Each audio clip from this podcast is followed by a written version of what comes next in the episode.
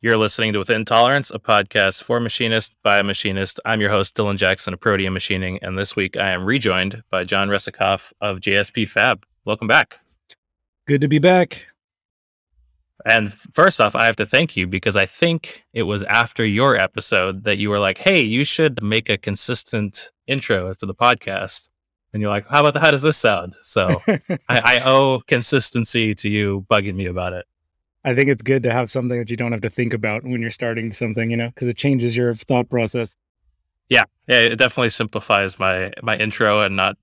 I can think about interviewing and not like, oh, how am I going to introduce this and not sound like an idiot? Yeah. But so welcome back. You've had a lot of change since the last time. For anybody who wants to hear John's backstory, he was on in episode 77. So head on back there, listen to that if you want his backstory. But this time, I'm having you back on because you've had a lot of change, shop moves, new machines, all that. So let's get into it. What's what's been going on? So I think the last time that we talked was about this time last year, roughly. And this time of year, we have a Black Friday sale, which is our busiest time of year. We usually do, I don't know, about two months of sales in a week's period of time. And then that basically uh, keeps us super busy till the end of the year. So we're in the middle of going through that right now. But this time last year, during that Black Friday, we had also moved our home. We were living in Escondido, um, or living in Bonsall, and we ended up buying a house in Fallbrook, which is a small little town outside of San Diego. It's about thirty thousand people. And uh, when we moved the our house here to Fallbrook, there's basically one industrial area of Fallbrook, and we wanted to try to move our shop here so while we were looking for the home, we came by the industrial area, saw a leased unit, lease for available for lease unit. We called on it. They said that the tenant was planning to move out, but they didn't have an exact date.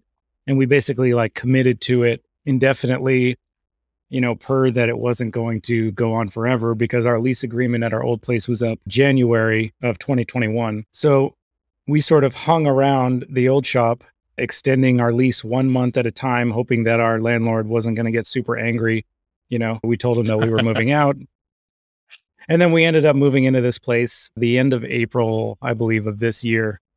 And it's just like been a complete game changer for the business. It's been really awesome. Yeah, it looks fantastic. And how much more space do you have now? So the old shop was about 1,200 square feet and had a 100 square foot office in the front, and the rest was shop space. And it had 100 amps of three phase power. So this new shop is a 3,000 square foot floor pan, uh, floor plan. About 1,200 square feet is office, 1,800 is shop space, and then there's a fully built out mezzanine above the office. So it's like another 1,200 square feet, and it has a 400 amps of three phase. Jeez, that's such an upgrade because yeah. I'm working with about what you have or what you had at your your your other shop. Like I've got a thousand square feet, maybe a little under a hundred square foot office and 100 amps of three phase, and it, yeah. it's pretty limiting. Like you start, I've got three machines in there now, and plus all the support equipment, and it's like, man, this is this is tight. Like I'm I'm actively changing out like old tables and desks to kind of work my way vertical so I can have more space because it's like, well, I'm, I'm at the limit now. Like we're not moving this second. So I, I've got to make this a little more comfortable. Yeah. After being in my old shop for so many years, it turned into like that shop where, you know, you just have like shoulder room between everything because you just find ways to like compile and pack things in, but still be able to walk around. And it just makes things sort of miserable to work in. You know, you lose a lot of table space and then things like you know like chip barrels and bins and moving things around just bumps into everything. And you know two people walk down one part of the shop at the same time one has to turn around and go the other way. Yeah yeah i'm i'm currently struggling with chip bins. Uh, we have to make a run this weekend because we have filled every single chip bin we have. They're taking up a bunch of room and then I, I have no place for chips. Like i think i'm today or tomorrow i'm probably just going to throw out like a few you know five gallon bags of chips in the dumpster because I just don't have any place to put them anymore. So it sucks. Yeah, I remember having sort of because we have a recycling service that comes with 55 gallon drums, and it would basically be like the drums would just line the shop floor between all the machines at nighttime. And then you come in in the morning and you have to like pull all the drums out of the working space to to make room to work. And it was just a repeat process every single day.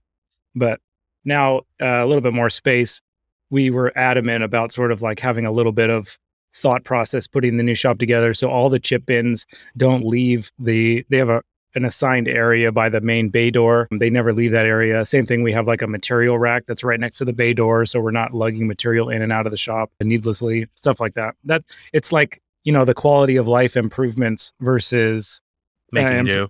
Yeah, yeah, just sort of getting by. Yeah. So you also added a machine when you guys moved, right?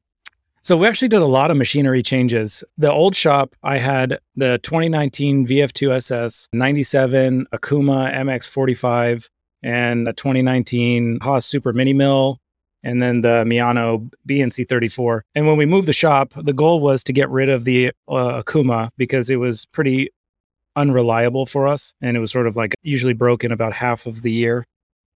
And then after owning the mini mill for about two years, it was very clear that it wasn't going to work long term for us. There was a lot of issues, just sort of working working issues with it. So we figured at the same time we'd get rid of that machine as well.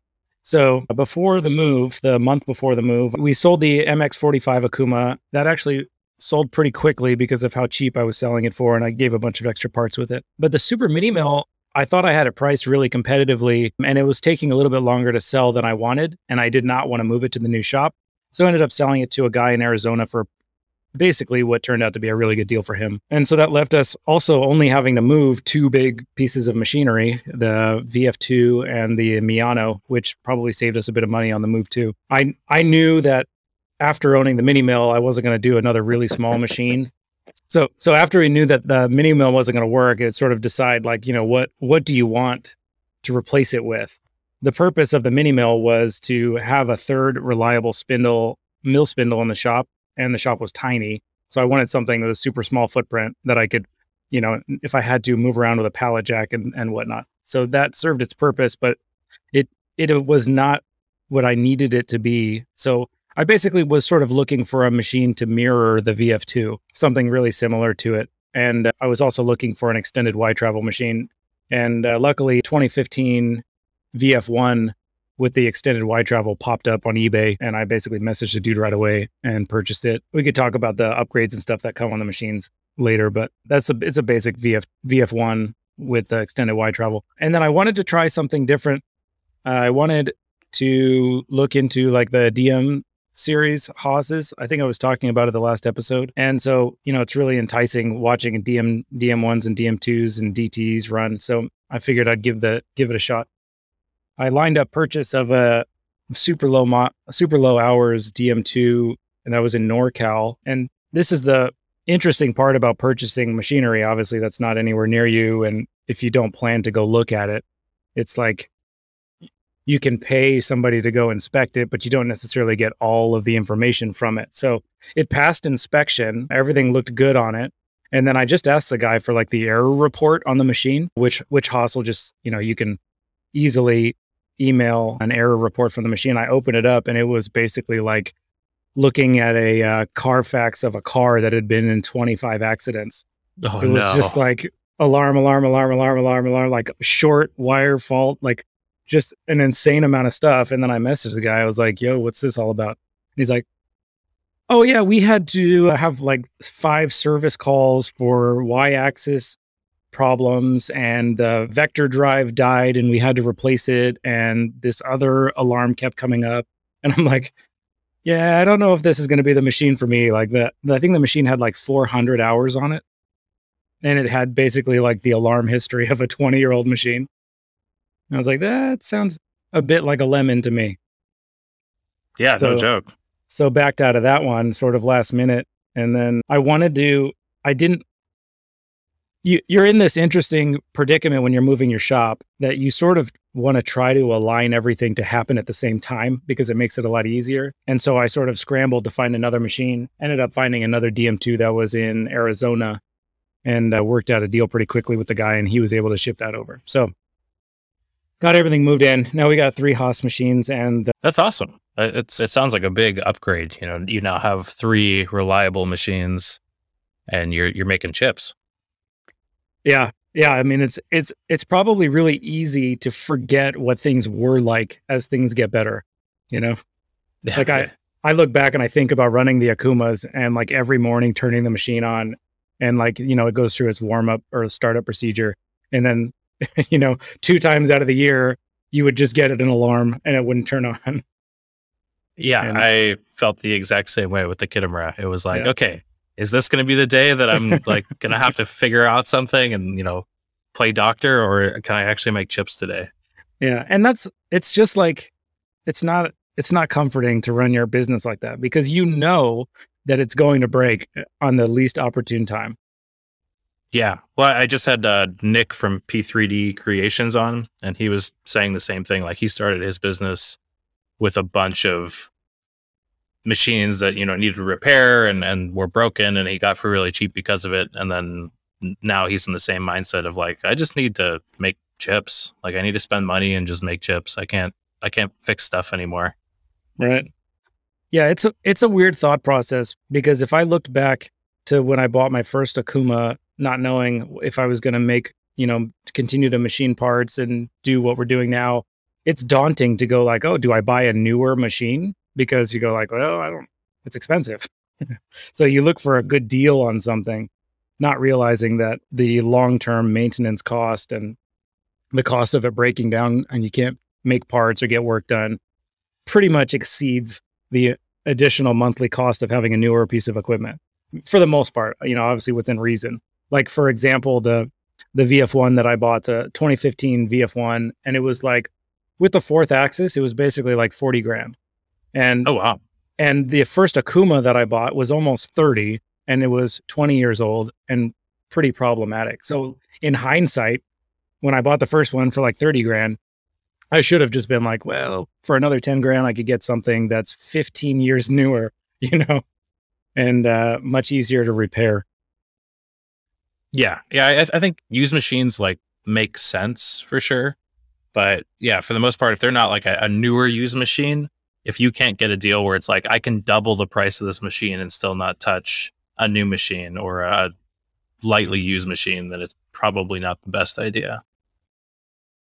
Yeah. Also, I think I talked about it last time too, but anybody looking to buy a machine, especially a used machine, should 100% look into who the service place that's going to handle it is, you know, the parts availability, call them and just be like, hey, do you have these Y axis way covers in stock or something, you know, and then sort of weigh that on whether or not if something goes down, if you're going to wait 30 days to get a part or something, you know, versus like I I really do love the Okuma machines, but every time I need a Haas part, I literally just call them in the morning and I buy the part and it is dropped off on my door the next morning.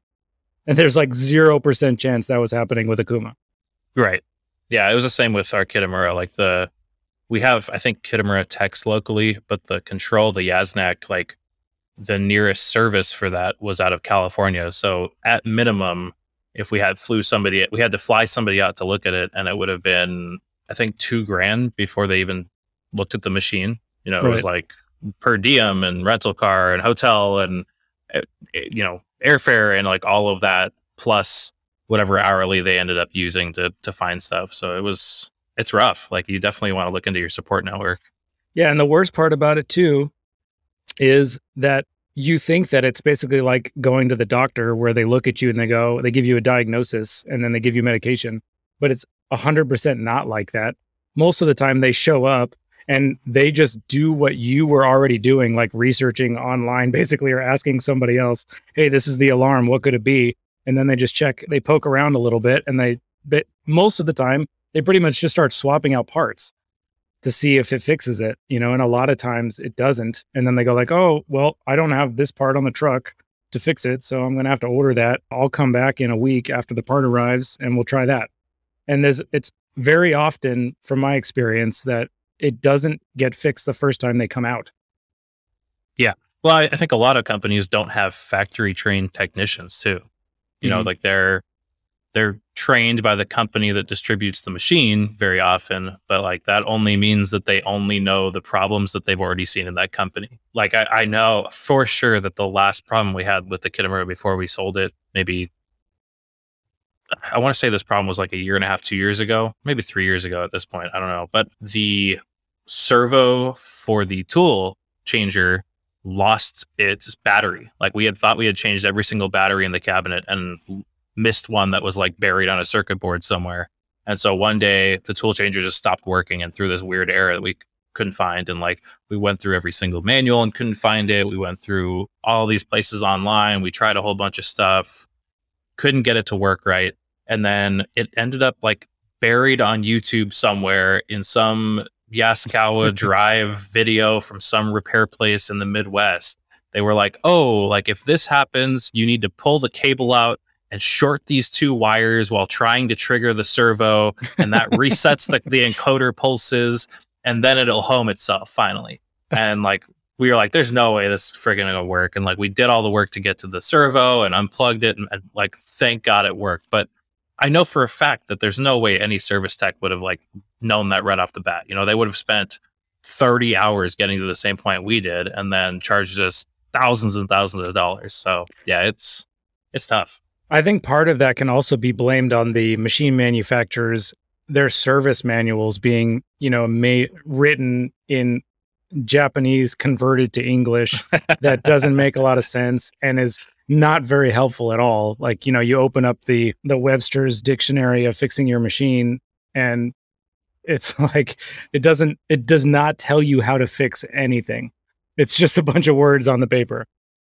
Yeah. Well, Kitamura was notorious for putting like the like they would put like very common things in their books, but then you would contact them and there would be like 30 or 40 service bulletins that were like diving into the nitty gritty of possible problems. But like if you mm-hmm. didn't know to go to them, you would never know how to fix any of this stuff. Like we had, I, I, think the machine came with three or four of them in the book that the old owner had had called up Kitamura and gotten copies of, and then we got maybe another three or four while we owned it because we would call or email Kitamura and they'd be like, "Oh yeah, yeah, check out this document." And you're like, "Well, why wasn't this all included in the manual when the f- machine first shipped? like this is pretty need you to pro- know knowledge. Yeah, you probably didn't have the first year machine. Right. Yeah, exactly. I don't know. It's crazy. So you, you have these three machines, and you were actually talking about chips earlier, and we, we've kind of talked offline. What, how are you guys dealing with chips right now? Because I know that's kind of a pain point, and you said you leave your chip bins over by the bay door. So how are you getting them from the machines to the, the bay and, and all that? So after having the two Okumas that didn't have any type of conveyor or auger or anything on them, and we had to manually clean them out, it was clear that that was never going to happen on any machine that we had again. So every every machine we have now has an auger on it, so at least it has a chip chute out the side of it, which helps with chip evacuation. But again, Haas's design on their chip chutes, they designed it about six inches shorter than a 55 uh, gallon barrel. Oh, so no. so you can either like chop up barrels so that it can drop into it, or you basically just use like Rubbermaid or brute trash cans underneath the thing, and then once they fill up, you roll them over to the chip in and dump them into it. So that's what we're doing right now. Each machine's just got a plastic, I don't know, 40 gallon trash can, and then it fills up and you go dump it. All right, that doesn't sound too bad. No, it's I mean it it's it's night and day better than what we used to have to do, like manually cleaning out machines. Yeah, there there's not much that feels more like a waste of a time in a shop than like manually cleaning out stuff. Like I, the I, I sent you a, a, picture, and like the brothers at least dump it in the back, so I can keep running the machines while they yeah. while I clean out the chip tray. But like, yeah, it, it just you get to the point where again you want to be making chips and not maintaining stuff. So I, I totally understand. And, and alternatively, it's like it's pretty dangerous actually to be if you're cleaning out like steel chips out of a machine, you know, and you've got like gloves on and you know you got tools to try to scrape chips from one end to another, and you know it, it it was pretty much every time you cleaned out a machine, you came out of there and your hands were like at least four or five cuts on them, and you had to like you know wash your hands off and go dry it and clean it and it was just like a very terrible quality of life thing.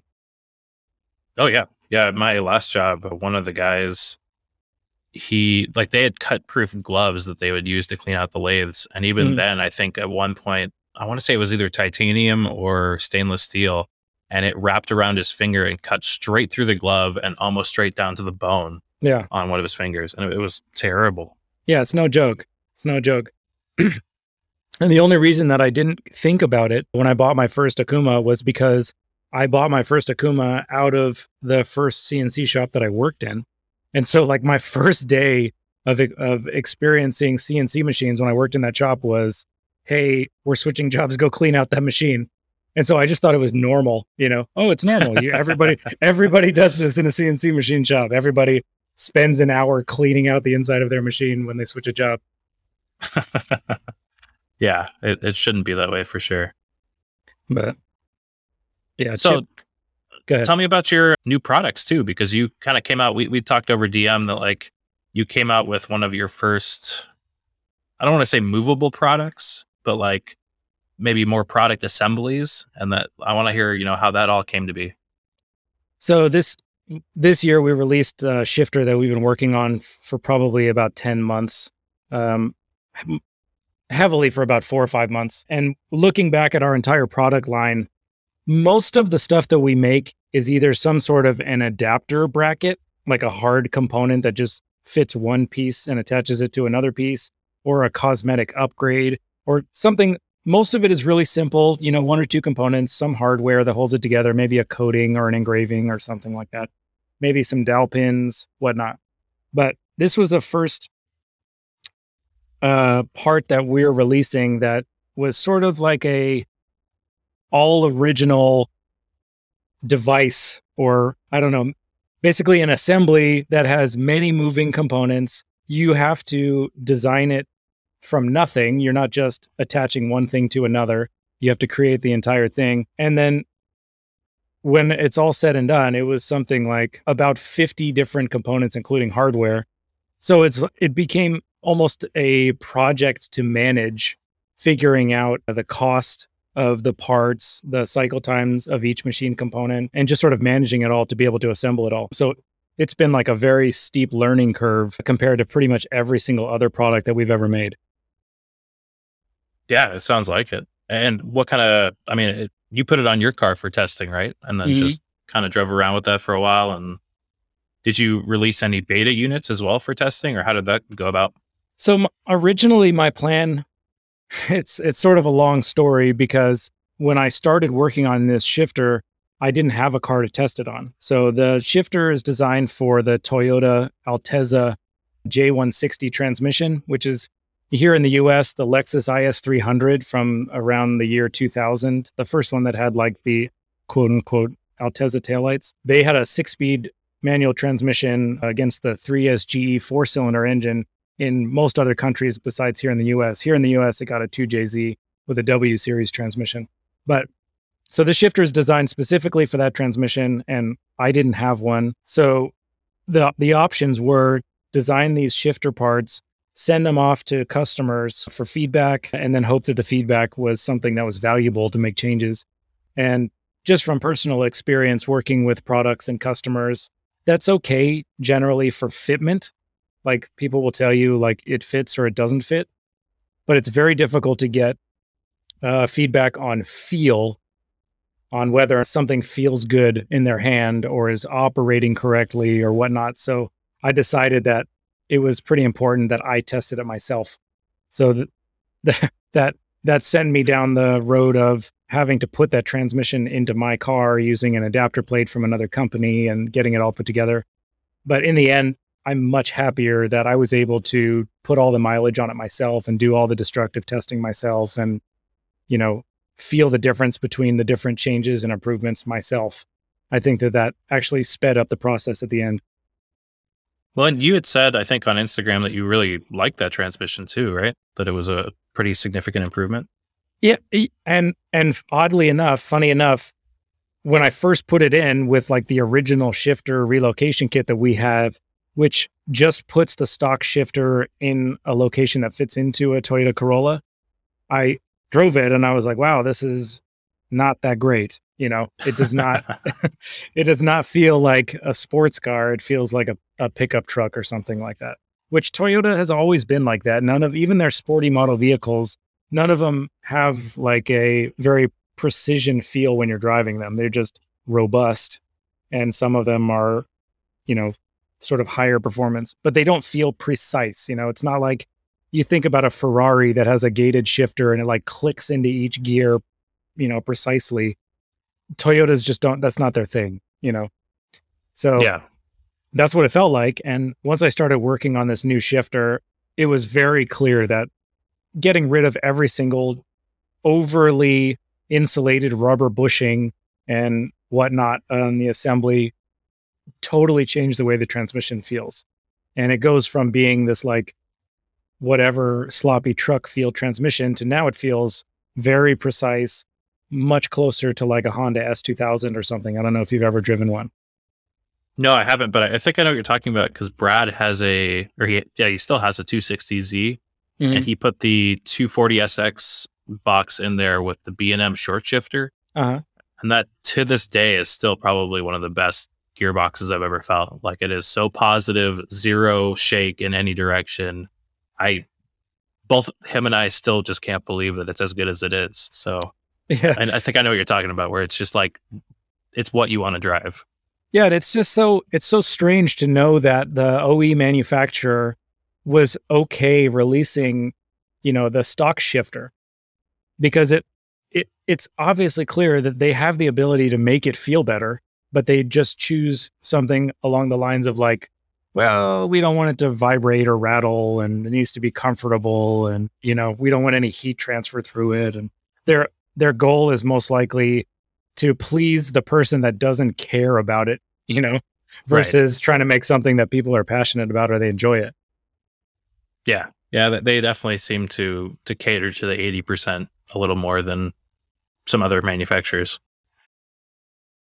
But that product's been a real roller coaster for us. We released it in October. It took about a month and a half of machining to get the first batch all put together, including coatings and organizing the hardware and ordering bearings and getting it all together. Even the assembly process is very tedious for me.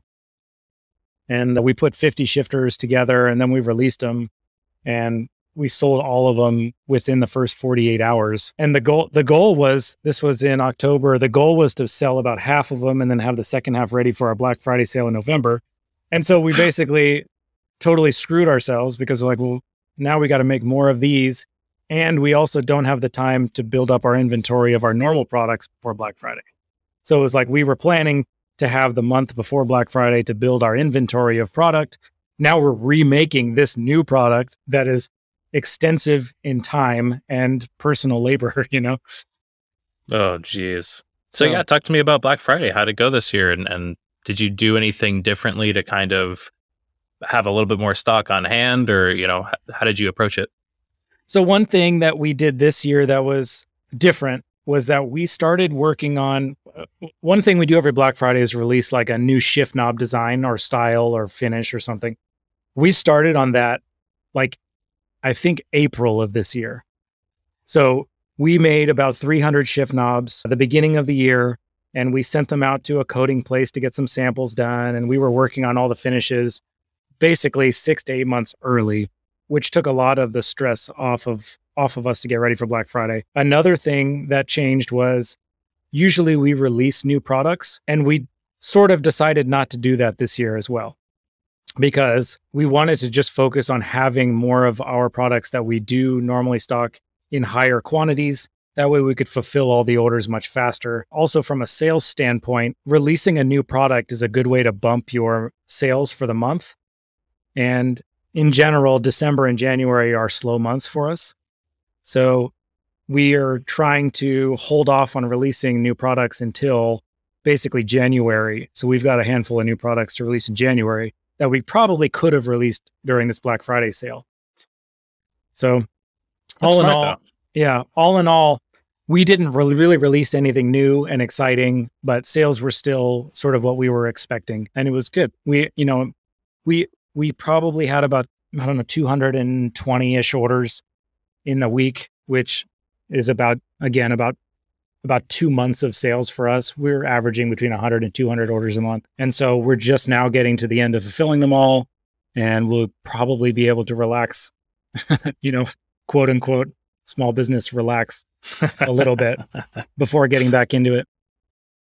That's great. No, I think that's really smart to hold the new products for the dip as well, because I, I think it, it seems like most machine shops in general see that dip in January, like no matter what. I don't know if it's just people kind of getting over the New Year's and stuff, but like we, we usually see that as well. Kind of interested to see where this January goes because we've been so busy, but mm-hmm. usually January, February are our, low, our slowest months of the year.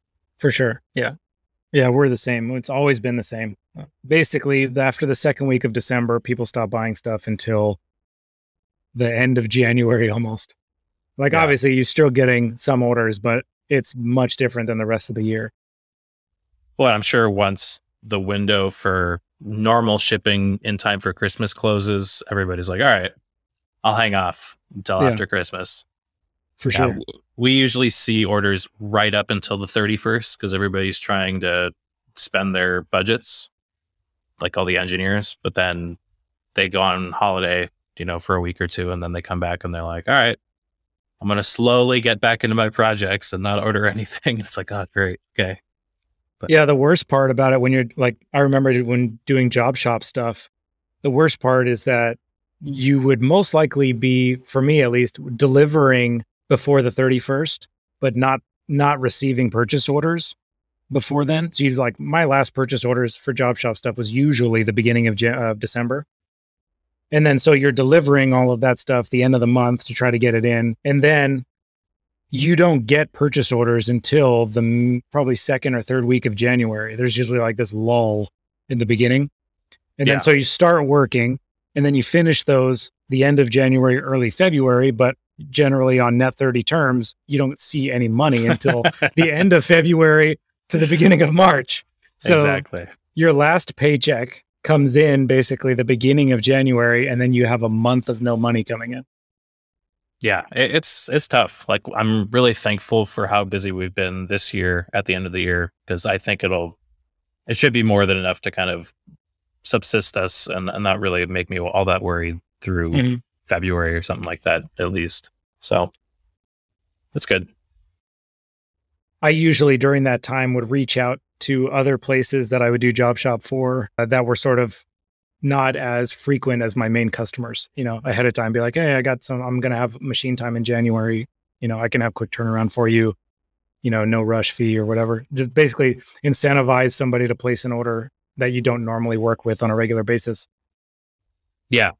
Yeah, definitely. Uh, well, and like we send out our ornaments usually to our customers, and we also I'll send out like a Happy New Year email or something like that to kind of, I guess, spur on business or just remind them that we're there. Like, hey, Happy New Year! By the way, if you need anything machined, we got up in machine time. Yeah, yeah, yeah.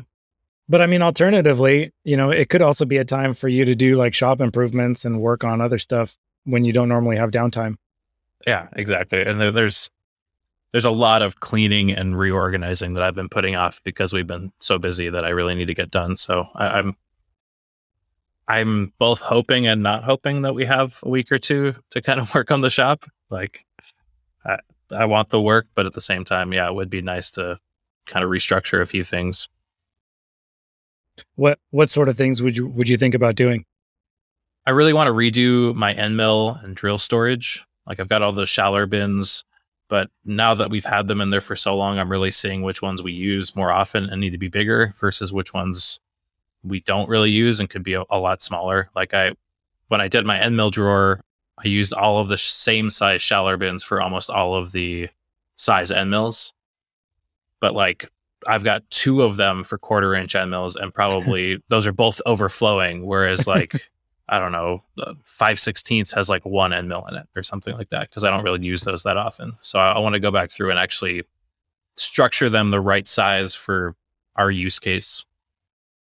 Do you do you sort like let's say you have a Schaller bin of quarter inch end mills? Do you separate you know your aluminum cutting, steel cutting, radius end, you know stubby, extended, or do you just sort of have a general like these are my aluminum cutting end mills all to go together? How do you how do you separate between the different types? So yeah, I do aluminum cutting. All the ball mills go together. Bull nose ones I try to separate out usually if I have space, but I don't separate. And, and then steel. So I, I separate by material. Ball mills, bull nose if I can have the space, but I don't separate by length or anything. I just keep everything in the the tubes and just make sure I, I really, really try, and I have since we started the company to keep the tubes that the tool came in and then put them back in that tube when I put them away because I hate just like loose carbide banging up against each other. And, and actually, that's another shop improvement I need to do this winter is I can't remember who it was on the Discord, but somebody mentioned printing like a little holder with, you know, for me, it would be like 21 holes per machine and when you're using an end mill, you just put the tube in the corresponding pocket hole. So like if I have a half inch end mill in tool 15, in tool 15 in like the little 3D printed 15 slot, there will be the fifth the half inch end mill tube. And that way I can just quickly pop them back in after I break down that job. Yeah, that sounds that sounds really ideal.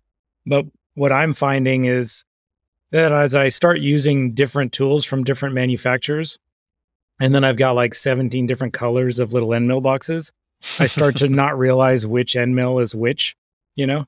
And then yeah. you start have to like open up the box and look and see what's in it each time.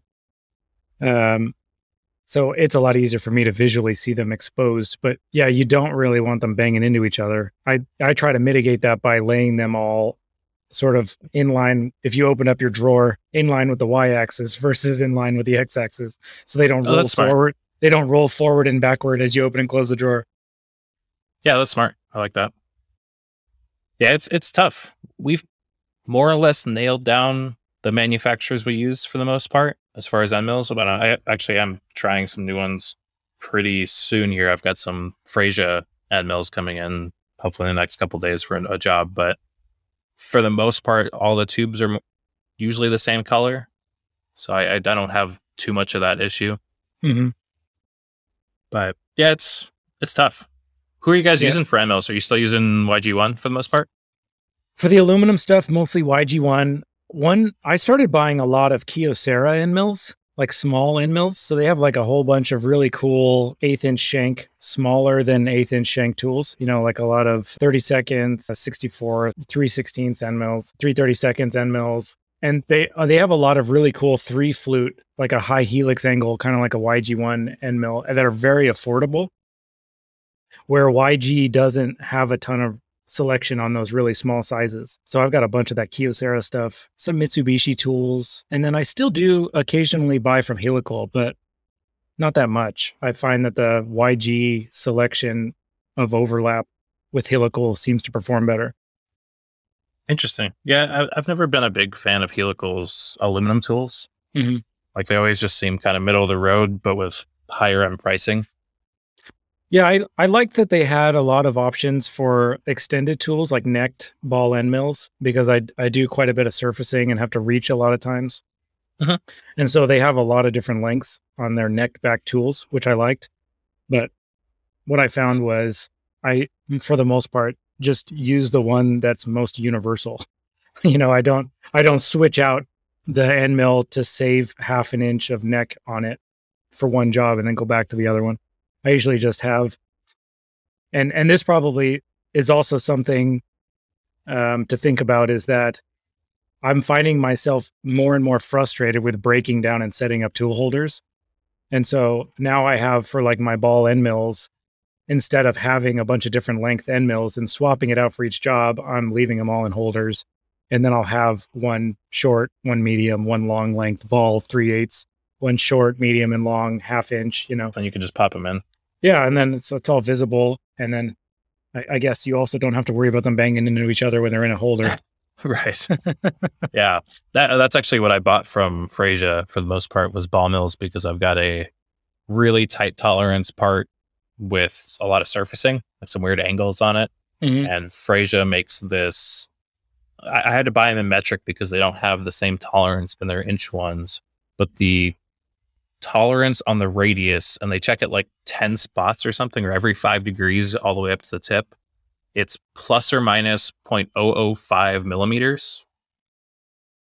Mm-hmm. So, so it's like about perfect. You know, that's two tenths plus or minus two tenths on the radius.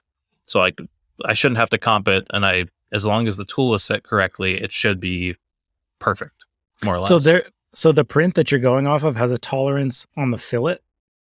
It's a very weird countersink kind of thing. And so it's got a weird angle on it. It's not like something I could buy a tool or at least not a, a standard tool. I'd have to go to AB or something like that. Oh, you're, so you're, you're surfacing a feature and you want to make sure that it's it's accurate. Yeah, exactly. Mm-hmm. And they they have one that's supposed to be just perfect for that. I mean, not only is it really really accurate, but it's supposed to leave just mirror finishes. So yeah, we'll, we'll see how it all turns out. It's a two flute. It wasn't that much more expensive than like a Destiny or something like that either. So I'm looking forward to trying it out. And then I have one of their just standard three eighths end mills coming in as well to try out, just because I've heard really good things about Fraisa. Yeah, I've been trying to work work on surface finish for ball end mills, and there's something that I don't hear people talk about that often. But as the flute count changes, the number of cutting flutes at the basically at the very tip of the tool changes. And so depending on whether or not you're surfacing mostly on a horizontal plane versus a vertical plane, the number of flutes makes a huge difference in the surface finish. Oh yeah. Yeah, um, it really um, does. So like I really love three flute tools for end mills, but the three flute tools only have one cutting edge on the tip. And so if I'm surfacing the top of something, a two flute leaves a much better finish than a three flute does. But alternatively, if I'm more vertical, then a three flute is leaving a better finish than the two flute does. So it's like you have to sort of assess the part that you're making and what parts of it you want to look the best and then pick the tool for it.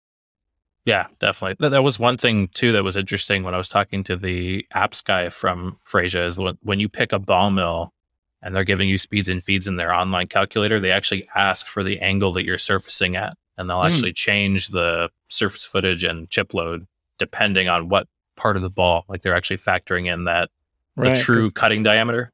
Mm-hmm which I thought was pretty unique. I haven't seen that. Yeah. At least in yeah. an online calculator before. That makes a lot of sense actually. Sort of like the the if you think about the speed of the tip of a spot drill is like zero at the middle of it. the type of right. thing. yeah. Yeah. That's why I always get the nasty little center of a spot drill in like stainless or something. You're like, oh, yeah. that's that's gross. Yeah, it's nice. but yeah, I'm still using a lot of helical for stainless tools. Like I just did some 17.4 the other day and they worked fantastic in that. But mainly Destiny for aluminum. I'm using a little bit of Dave over at Carbide Cutting Tools. I love his five flute finishers for like my 3 8 standard finisher in both machines. What but, length of cuts do you usually go with on those? So I, I use a, a, one inch length of cut, 3 8 finisher from him in a uh-huh. Maritool hydraulic holder, and then I've got one of his roughers, a three quarter inch length of cut by one and a quarter relief. That's in a shrink holder in both machines. Do you prefer the three eighths diameter just because of the reduced cost of the tool versus a half inch? For me, it's more like utilization. Like it's hard to in a BT30 machine to push a half inch tool hard enough where it makes more sense cost wise than a three eighths. Mm-hmm. Like I'm I'm going to encounter the limits of rigidity and the spindle with a 3 8 tool long before it breaks, I think. Because I'm from my experience, the I, it's called the gullet, right? Like the area that the chip escapes out of the mm-hmm. end mill. Yeah. Um, the the added size of that on the half inch end mill really allows you to take a much bigger radial cut than a three eighths. In my yeah. experience, I, I, can see that. We so if so if the typically speed I'm, is important, yeah. typically, I'm taking less radial and much faster of a cut, and that seems to be happier in my machines yeah. than a half inch tool. I think. Have you have you seen any comparison for tool life in doing it that way? No, I haven't. Because you would think that more time in the cut would wear the tool out faster, right? Yeah, I, I, mean, since I'm doing prototypes, it's really just about process reliability more than anything for me. Like, I don't think I ever, well, knock on wood, I don't ever break break tools. It's they just like start streaking or something, and I don't like the finish, and I throw them out. Right. Yeah. Yeah. I'm the same way too. But I like to know the re- the only reason I think about it is because when I do have we have a couple of steel components, and then if I know I'm going to do a run of a hundred parts, I like to sort of know like how many end mills I need to order before I start the job. you know? Oh yeah. So yeah, that's definitely. that's that's sort of what I try to keep track of. I don't necessarily care about the t- the time it takes to make the part, more so whether or not I don't have to sit and wait for tools to show up. Yeah, that makes sense. Yeah, I was really curious on the one inch flute length because it's I think a three eighths end mill with a one inch flute length cutting in steel would pro- it sounds to me like it wouldn't be that rigid, but I don't have anything to back up that thought. It's not too bad. The rougher I have from helical is not one inch; it's three quarter inch, mm-hmm. and that's totally fine. Like I've done seventeen four, I've done three hundred three. I'm about to do some titanium today with it. Like it, it seems totally fine with that. I can't remember if I used the one inch length of cut finisher though or not, but that seems about where I'm happy with it. Like I, I don't know if I'd go too much more length to diameter ratio. What do you generally do if you do have a part that requires, say, like a two inch two inch high wall finished or something? Th- then I step up to a half inch for sure. Mm-hmm. Mm-hmm. Yeah, I, I've used some relieved ones. Like I just did this big heatsink part maybe a month ago that had they were fins that were 1.6 or 1.7 tall and i could only fit a 3 8 in there. And i was doing a lot of slotting with that and with a relief shank one it actually worked surprisingly well. Like i was kind of shocked at the surface finish i was able to get. I thought slotting, it was going to look like crap. I was full slotting and then i was contouring the whole fin and did both with a, the same relieved tool and it, it looked great. I was really happy with it. Yeah, I, and I had a copper job that I did with an eighth inch end mill, a heat sink, and it was the same thing. I was like, well, this is not going to work long term. It was like eighth inch end mill, and the depth of the slot was like, I don't know, maybe 300 thousandths deep or something. Like it was like deep for an eighth inch end mill. And I stepped it down, but I was really impressed that like the walls stayed straight. Uh, the surface finish was fine with the same end mill doing roughing and finishing. Well, we can get on to. We had a couple questions from Instagram. Stacy asked you, "What was your top Spotify artist of the year?" My top Spotify artist was Avril Lavigne. That's so, uh, okay. In in general, when I'm working in the shop, I'm mostly listening to podcasts and stuff. But if I have like those jobs where I'm constantly moving and like loading parts and bouncing around between machines. I basically just keep something that's sort of upbeat and, you know, just sort of mindless in the background to keep myself moving. And that was my my high school crush artist. So that's what I listen to when I'm trying to get a lot of work done.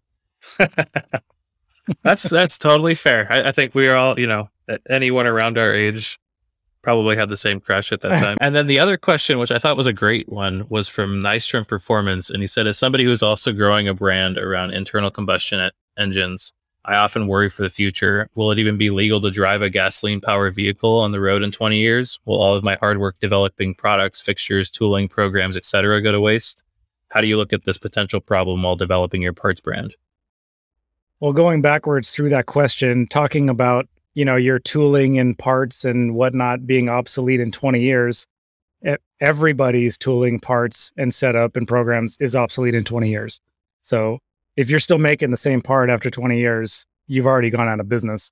So most likely what's going to happen is internal combustion cars are going to turn from a commodity into a novelty and the ones that people think are cool, they're going to keep them running. And then as long as you're making products specifically for those types of consumers, I don't think that it's going to go away within the next, I don't know, 30 years, 40 years. I think that's still going to be a pretty significant amount of people that are driving internal combustion cars that they enjoy driving.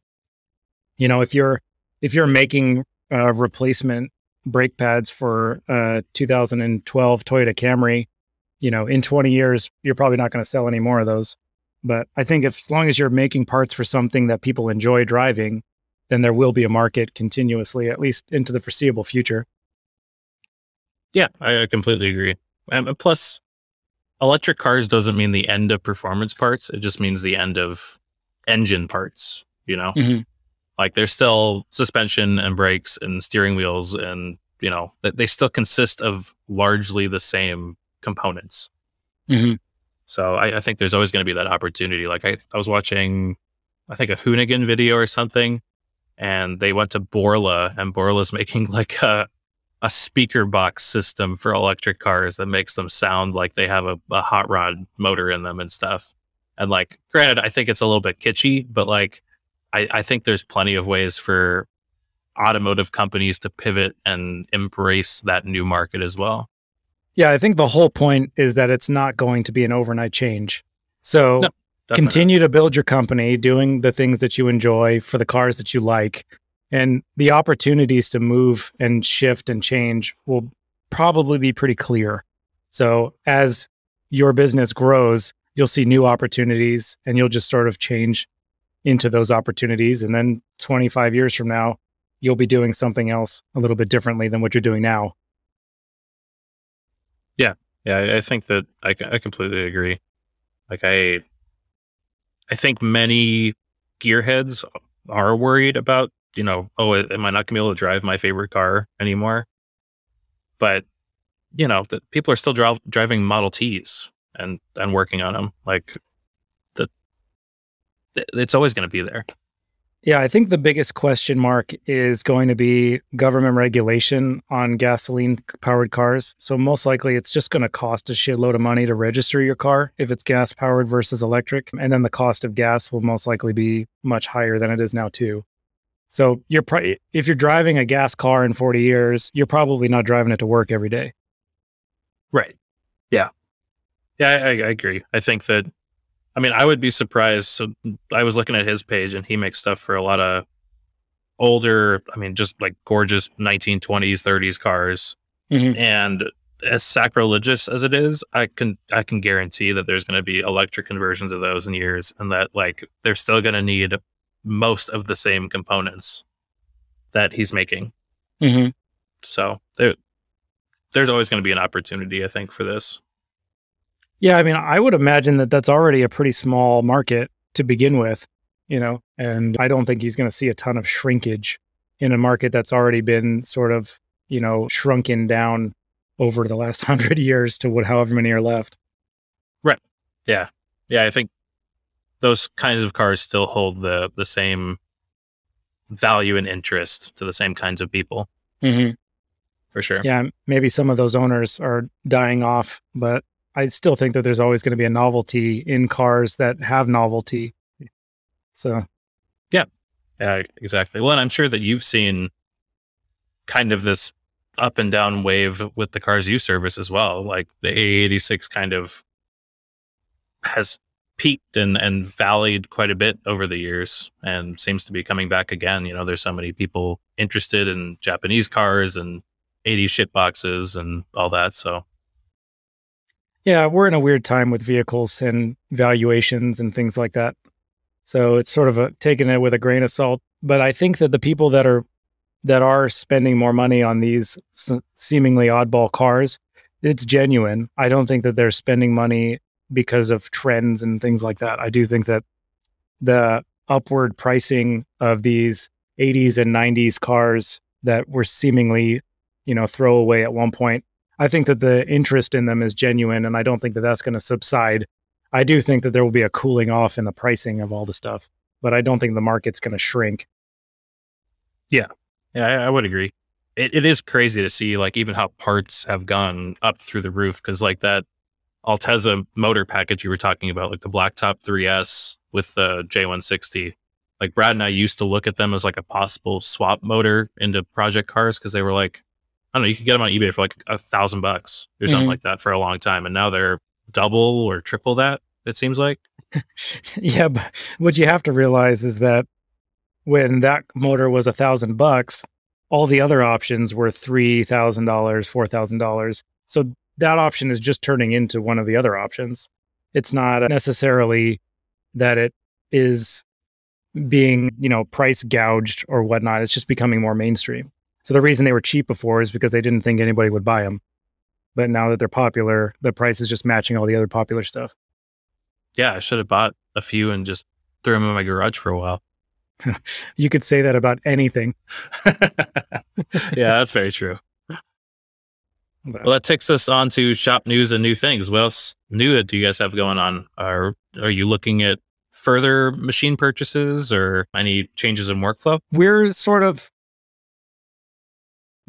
for me, what I'm looking at is the organization of our product line moving forward into the next couple of years. This shifter really sort of threw me through a loop on organizing all of the, as- assembly components and figuring out how to make sure that all of the components are available in stock. The pricing hasn't changed drastically between suppliers. We're mostly going to be focusing on stuff like that. So, like product management, inventory. Some of it is going to be process related in the shop. Like, the, again, this one product selling selling out 50 units in a couple of days is not something we're used to on our products. We'll generally stock maybe 2 or 3 months of inventory on a product and then we'll just do another batch as it sells out. But this product is sort of making it so that we have to figure out a process for how to maintain inventory of higher quantities, how to make more of them without, you know, making one at a time, just dealing with all of that stuff. So I I think all of the stuff that's going on in the shop right now really isn't machine related. It's not pro, not it's it's like a lot a much different problem than what I would have told you a year ago. You know, like a year ago I'd have been like figuring out how to keep all the machines running or figuring out, you know, you know, like in in the moment problems. But now the problems we're having are more related to the growth and management. Those are good problems to have though. Have you been looking at any kind of inventory management software or are you still managing it through your website or how's that going? yeah, we're I've sort of like picked around and looked at stuff and it's it's not even that that that I don't know what software I want to use. It's sort of being congruent with Stacy in finding something that we can both work with together that works for both of us because I'm fine with like numbers on spreadsheets and stuff, but she's much more visual when it comes to figuring things out. So she would be more like a Kanban type of person. And so what we're doing now is just trying to communicate with each other as much as possible to figure out what it is exactly that's going to work for both of us before jumping into something because I don't I don't want to pick something that I think is going to work for me but then she hates it. And at the same time I don't want something that works super good for her but then I don't know how it's working or whatnot. So I think that we're just going to have to play with it a little bit. Yeah that totally makes sense. You, you you both want to be at least a little bit happy with it because yeah it, it would make going into work kind of a, a pain if you're just work, using software that makes your life worse or harder. Yeah because when i'm when i'm out in the shop i don't need a visual account of you know how many shifter kits i have on the shelf. But since she's dealing with customers and dealing with the packaging and the inventory and the shipping like that's all she does is stare at all the products you know so her perspective of how to manage the inventory is much different than mine. Right. Yeah so you need something with like a machining module but also has like a erp or a mrp kind of front end for her. Yeah something something so. We'll see. We're it's it's gonna have to happen. So probably you know if i talk to you again this time next year i will probably have something in place that we're working on but right now, it's sort of, we're still just scrambling and trying to physically organize as much as we can before we digitally organize. Yeah, that makes sense. Do, do what you can without spending a bunch of money and, and time and all of that. So, like, there's other things that we can do manually to manage inventory. Like, when quantities were low, we used to just have, like, for hardware, just boxes or bins, open bins with the hardware in it so, you know, like a, a, hardware rack, and each hardware would either have an identifying number or it would be labeled with what products it goes to and the quantities. And then when people would order stuff, you would just go pick all the hardware, put it in a bag, and ship it. But as the product line grows, it's difficult to manage the hardware inventory without knowing, like, if you have a hundred screws in a bin, but then you've got 20 different products that use that screw, you know, you only have three of that one product worth of screws if you're fulfilling the other products. Sort of like it's it becomes difficult to manage a hardware and assembly stuff when it when the same part goes to multiple products.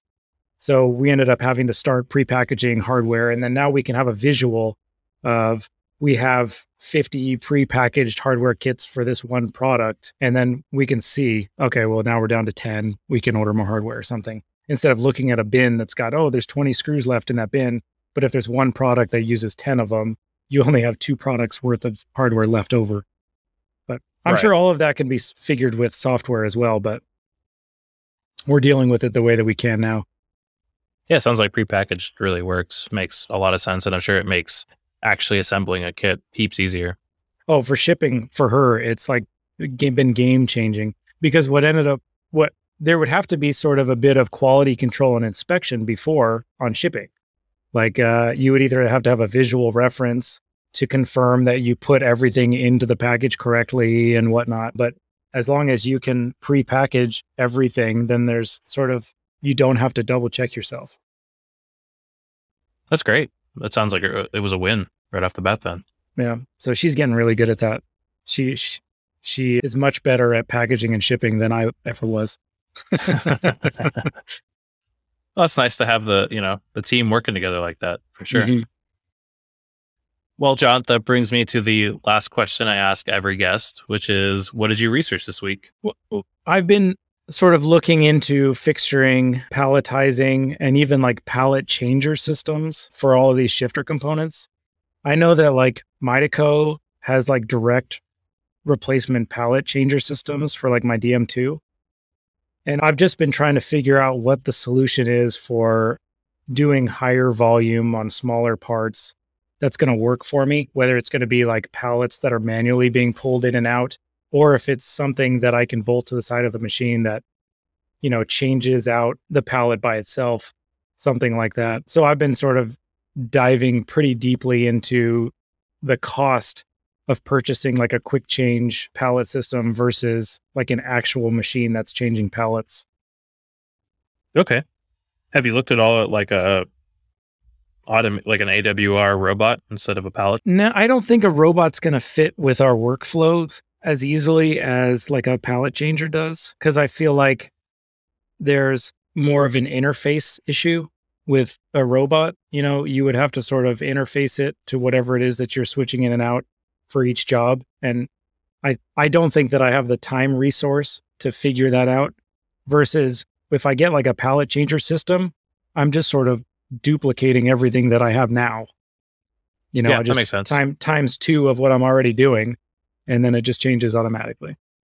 Do you know what those Midaco palette changers cost around? They're pretty reasonable. The so the DM2 one that they have, I think, is about thirty five thousand dollars, something like oh, that. wow. That's not bad at all. No, it, it That's significantly better than I thought. yeah, very reasonable. And there was actually like a couple of machines recently on eBay, a DT machines that had the Midaco pallet changers on them, and they were selling for like forty grand for the machine with the pallet changer. And I was like, well, geez, uh, they look like they were obviously pretty. They were at a factory and they looked pretty used, but it's like you buy that machine for forty grand, steal the pallet changer off of it, and then you've got a spare spindle that even if it is problematic or whatever, you can sell that machine for nearly what you bought the whole package for if you had to get rid of it. Right. Yeah. Well, that's cool. I, I'll definitely have to check back in, I guess, in another year. Because, yeah, I was looking at uh, the last time you were on it. It was the 20th of last year. So we're like within four days. Yeah. So it's just yeah. going to be the, the mid December JSP update, I guess. But that's great. I'm really looking forward to seeing where you go with that to make that easier for you.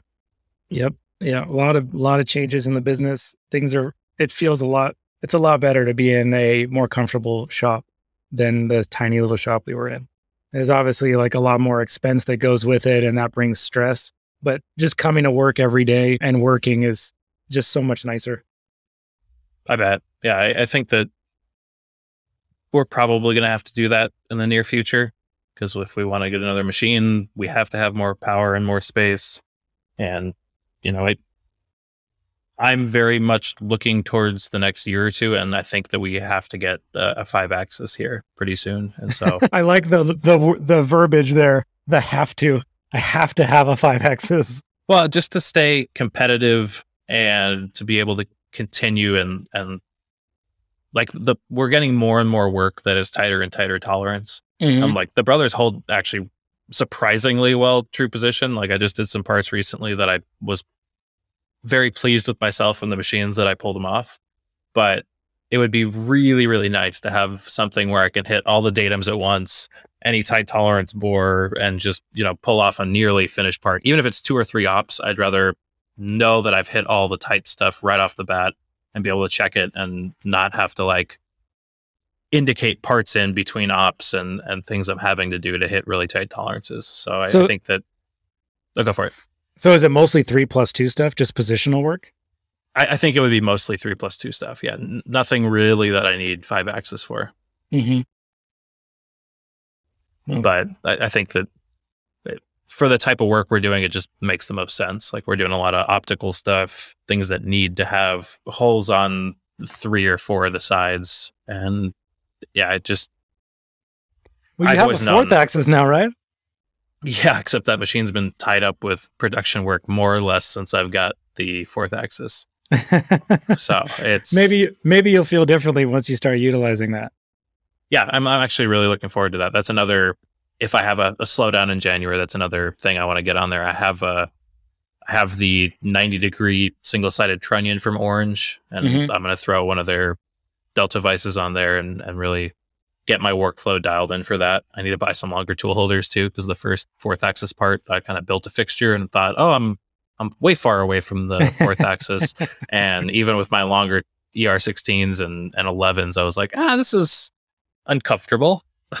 Yeah, yeah, for sure. Well, what'll what'll help you is if you change work holding to smaller work holding that allows reaching the stuff better or easier. So like, yeah, I'm sure you've seen like the more side stuff that I use. It's just like a little four inch vise, and that makes makes it so that it doesn't require long holding tools to reach your part. Oh, this was just like spindle nose or spindle casting to fourth axis clearance issues. Like the uh, my- the physical rotary clearance. Yeah, yeah. you, so could that- you could you stick your fixturing out away from the rotary face? that's what I'm gonna have to do now. Yeah, I, I stuck it out two and a half, three inches. Maybe maybe it was only two inches because I was only using a two inch length to cut end mill to make the fixture. Mhm. So I think I'm gonna stick out like an extra inch, and then I won't have any issues because the spindle's Yeah. not that big on a brother anyway. But it was, it was still like, yeah, this is for my first fourth axis part in, in our shop. This is a little, a little closer than I'd like. Yeah, I felt the same way when I first started doing uh, fourth axis parts. A lot of my aluminum tombstone ish proprietary fixturing that I've made has like the sides of it manually machined off, you know, as you're mm-hmm. because like you're doing the job and you're like, well, that's not going to work. So you stop and you just take your your face mill or something and you just cut away at the fixture until it clears. Right. Yeah. You got to balance that rigidity with clearance Yeah. constantly. Yeah. You think that your beautifully designed fixture is going to work perfectly, and then you end up with this like half mutilated fixture when you're done. but yeah, I'll definitely keep updating Instagram once I get all that going because I think that that is going to be a big help for a lot of these parts. Just being able to hit even three sides of a part will be fantastic. Mhm. So yeah, I'll definitely that will satisfy my urge for now while I figure out the rest. Yeah, the I the fourth axis has totally changed my workflow for anything that's more than op one, op two, like top bottom. Like I. I don't fixture any part I can think of for a third or fourth op anymore. Like it's all going on the fourth if it's going to be a third or fourth op. And you do one, two, three on the fourth, and then you do op four on a you know soft jaw or something. And that workflow just works incredibly well for even prototyping for you know just just being able to swing a vice around just changes the workflow on complicated parts so much Yeah. Yeah, I bet. You and actually Nick from this week as well both have said the same thing that like fourth axis really changed the game. So yeah, I've I've been it's tough because I bought the fourth axis thinking that. I was like, oh Mhm. man, I'm gonna get to do so much cool stuff. And then yeah, we had to throw on like this brass part right away that had all the, had all these radial holes. So it was like a real simple fourth axis thing. And then right now I've got some titanium work on there. It's like, man, I just want to get to play. Like I this is not this is not why I thought I bought it, but okay. is are those brother machines similar to the Haas where you can easily add a fourth axis drive unit to a machine and then move the rotary around or is it a big deal to put the rotary from one machine to another it's not as easy as some machines I've seen. Like there's no quick disconnects in the whole thing. So you actually Mhm. have to like disconnect the box. and I'm not sure about just like unplugging it and telling the machine it's not there yet. I still need to get with my service tech and see. I've been really tempted to buy another fourth because there's another brother fourth in Mesa for sale. And I'm like, oh, I could add one to the F600 and then have it on both. But it's also nice to not have to worry about clearances with that one on there. So mm-hmm. I don't know. I I probably should just play with the one I have and and utilize what I have to the fullest and then go from there. Yeah, I've been thinking pretty heavily about buying a second HRT fourth axis because of how much I've adapted my programming to use it. Where oh, when I, I was I was just occasionally using the fourth axis. Now, like the VF2 with the fourth in it is like more than 50% of the workflow starts on the fourth axis now. So, oh wow. When so now if I need if I'm making a product and then I need to put that the next product into another machine, that the program is utilized to use the fourth axis, I either have to wait, you know, wait to use it or whatever. And so the more I use the fourth axis, the more I'm realizing that I basically need it in every machine. I bet. Yeah. But, well, it sounds like that's coming soon too then. Maybe. they're they're they're not crazy expensive, but it's also not super cheap. But luckily no, the, it's not. the DM2 not. that I got already has a fourth axis drive in it, even though it didn't have a rotary when I bought it. Oh, that's great. So you can just throw a fourth in there pretty easily. Yeah, just move it around. And my the VF1 came with the 5C rotary in it as well. So all three machines can use uh, any of the fourth axis or rotaries that I have. Oh, that's great. That's super handy. Well, John, Should be good. I really appreciate you coming back on and taking the time. As always, it's great to get to chat. You know, we DM a bit, but it's always cool to spend some time just talking about everything that's been going on. yep, for sure. And Patreon thank yous. Thank you to Jeremy for joining the Patreon. Lets me schedule awesome episodes like this with John and just get to spend the time and chat with more interesting people and hopefully let you guys all learn. And then, yeah, thanks again, John. I really appreciate it. And thank you all for listening. I'll be back next week.